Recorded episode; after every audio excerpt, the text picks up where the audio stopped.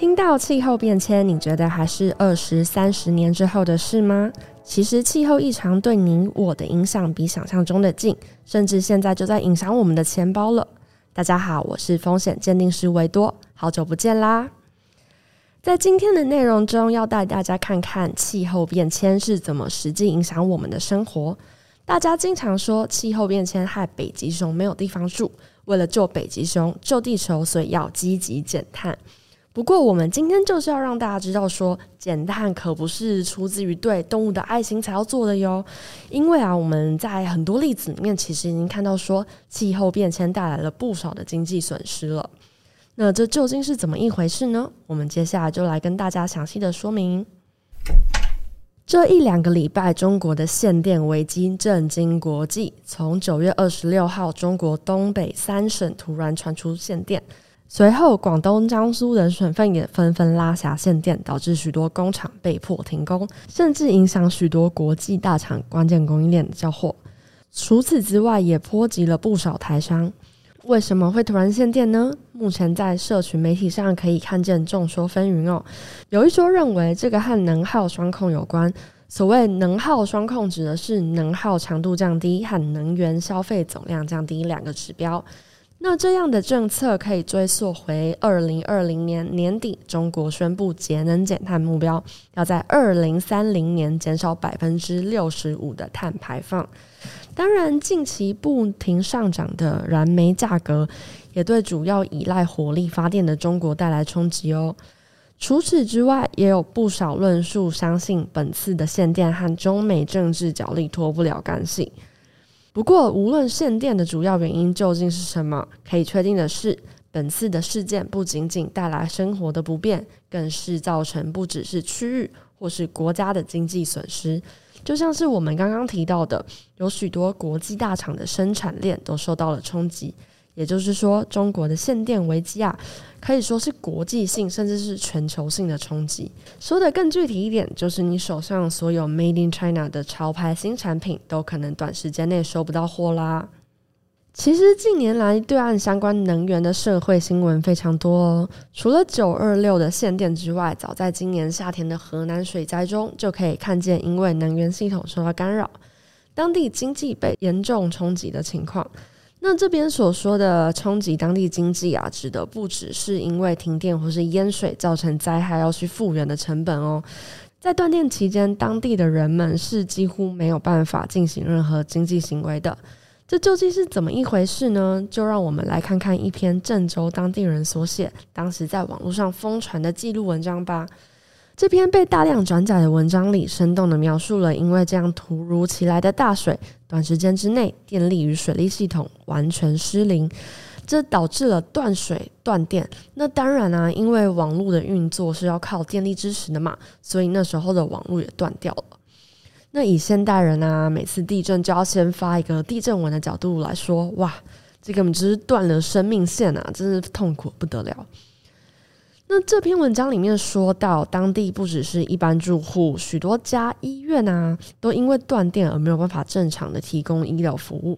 那另外啊，交通系统更是因为断电而几乎停摆。首先是地铁，还有火车，由于大范围停电难以运作。接着是计程车，因为配合中国推动电动车的相关政策，许多的司机已经换了新能源车了。也就是说啊，这些车是要靠充电才有办法在路上跑的哦。在这样子断电、停电、没有办法充电的状况下呢，司机们他们根本是没有办法提供服务的，或是直接坐地起价，打算用这些仅剩的电力大赚一笔。即便是还在使啊、使用燃油车的计程车司机，也因为因为没有网络，一来收不到网上叫车的讯息。二来啊，因为当时是有水灾的状况嘛，他们没有这些网络导航的系统，他们也是非常难去掌握那个实际的路况。所以其实这些司机啊，虽然他们可能还有燃油可以用，可是也是只好暂停营业了。除此之外，还有一个更基本的问题，那就是在事发当下，大多的市民根本无法付款来进行任何的消费行为。为什么会这样子呢？其实啊，是因为中国的电子支付普及程度实在是太高了。就是根据 PwC 二零一九发布的这个全球消费者洞察报告里面就说啊，就是中国的行动支付普及率在那个时候就已经达到了百分之八十六了。也就是说，现在就是在中国大部分的地方，出门只要带着手机，而不需要带钱包。多数人平常不会持有太多的纸钞，而郑州市也不例外。在断电的当下，习惯电子支付的郑州民众，他们根本就没有办法购买任何的商品或是服务，就是真实的上演了有钱也买不到东西的状况。那因为大家手上没有现金，然后再加上说没有电，也没有办法去就是自动提款机提款嘛，在那个时候就只能回归到就是最原始的以物易物的呃形式来进行交易。像是这篇我们这次提到的文章里面，他就有说，就是那时候他就有看到，就是有人是用香烟当做货币去，就是商店里面交换一些民生物资。那从上面的这个例子，我们可以看出什么呢？在我们继续说下去之前，可以先来了解一下郑州这个地方哦。郑州它是河南省的省会，虽然不是传统上所谓的一线城市，但当地的人口其实也是高达一千两百万，可以说是那个地区的经济重镇哦。那这样子的一个重点城市，政府当然会重点栽培，像是啊、在过去的十年之间，其实呃，当地的政府他们市值超过五百亿的人民币，也就也就是折合成台币大概是两千一百五十亿左右。的价格去打造，想要把郑州打造成一个海绵城市。所谓的海绵城市，就是形容城市的机能可以像海绵一样，就是在降雨的时候可以吸水，而缺水的时候又可以像海绵一样把水挤出来。那说到这边，大家一定会想说，诶……那怎么都已经是海绵城市了，这一次还造成这么大的一个水灾呢？根据常年研究中国水灾的中国水利专家王维洛，他就分析，他认为，嗯、呃，会造成这一次的这样子的灾难，其实主要有两个原因。呃，首先是因为当地的都市规划是以经济发展为导向，那它其实中间就忽略了很多河流排水功能的重要性。那再来啊，还有就是河南它传统上它其实是一个缺水的地方，所以其实呃当地的执政者他们在做一些都市规划的时候，他们会重视蓄水多过于排水。郑州往年年均降雨量大概是六百四十毫米左右，那在水灾当天就降下了六百二十七毫米的雨。也就是说，在短短几个小时之内就降了一整年的雨量，就算是再强的海绵，也不可能瞬间倾覆这么多的水。灾情一发不可收拾，也就可以说是预料之内的啦。不过，有谁可以料想得到，一天之内就降下了一整年的雨量呢？说到这样，因为意料外的气候灾害导致能源系统停摆的状况，其实河南水灾并不是前所未有，甚至不是今年看到的第一起哦。今年年初，美国德州受到严重暴风雪影响而停电，在这样零下十八度的严寒中，不能开暖气，许多人只能烧柴保暖，没有木材就只能拆木为犁。那有些家庭甚至是需要烧小孩子的那个玩具积木来取暖哦。根据事后统计，德州这场大停电至少造成了四十八个人的死亡。这样子的大停电啊，最根本的原因其实是德州的供电系统在设计的时候是以转换稳定、可以预测的气候条件去做它的那个就是设定的基础，所以它并没有去考虑到这样子一个比较极端的气候状况。今年年初的北极暴风雪，首先是让多家的电厂发电设备没有办法正常的运作，也只能紧急的关闭，以免拖累整个电网。加上啊，因为罕见的低温，当地的民众开爆暖气，用电需求啊就直线上升，造成那个电网不堪负荷。于是啊，发生了近年来最严重的大规大规模停电哦。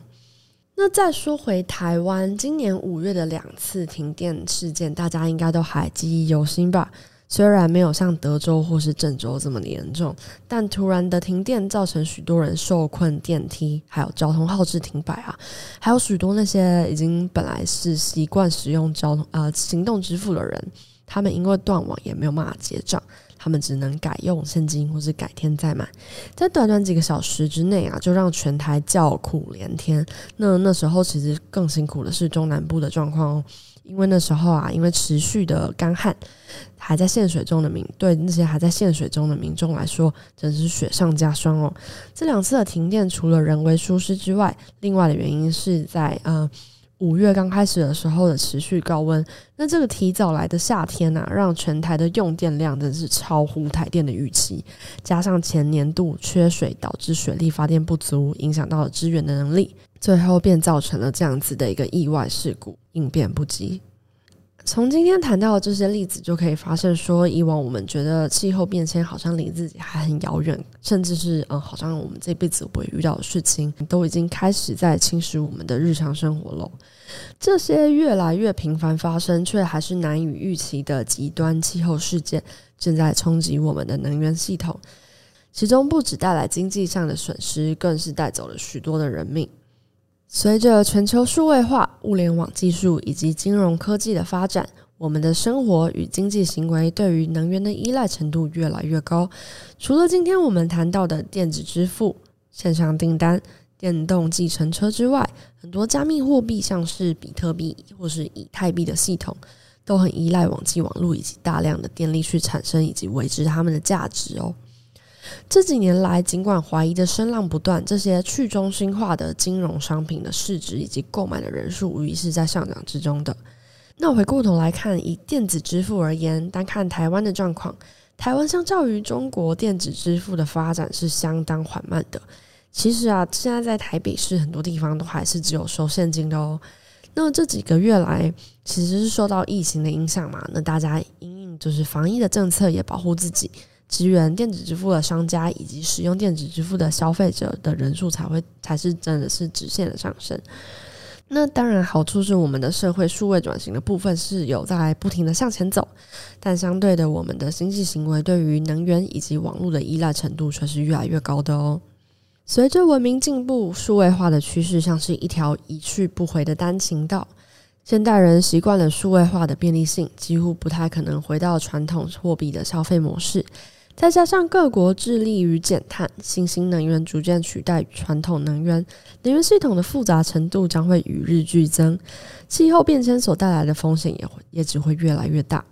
我们无法期待未来不再会有像是河南水灾这样子的悲剧发生，但我们可以把这一次的事件当做一个借鉴，致力于加强能源系统的韧性，并善用数位化科技减缓极端气候带来的影响。尽可能的减少下一次灾害所带来的冲击。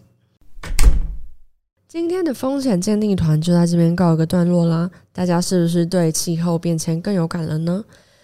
气候变迁影响的不只是我们的未来，还有我们的现在。更具体来说，还影响到我们上网追剧、花钱买快乐的权利，还有任何在网络上面赚钱的机会。如果你想了解更多气候变迁对我们的影响，欢迎追踪台大风险中心的粉丝专业以及订阅电子报。我是风险鉴定师维多，感谢您的收听，我们下次再见。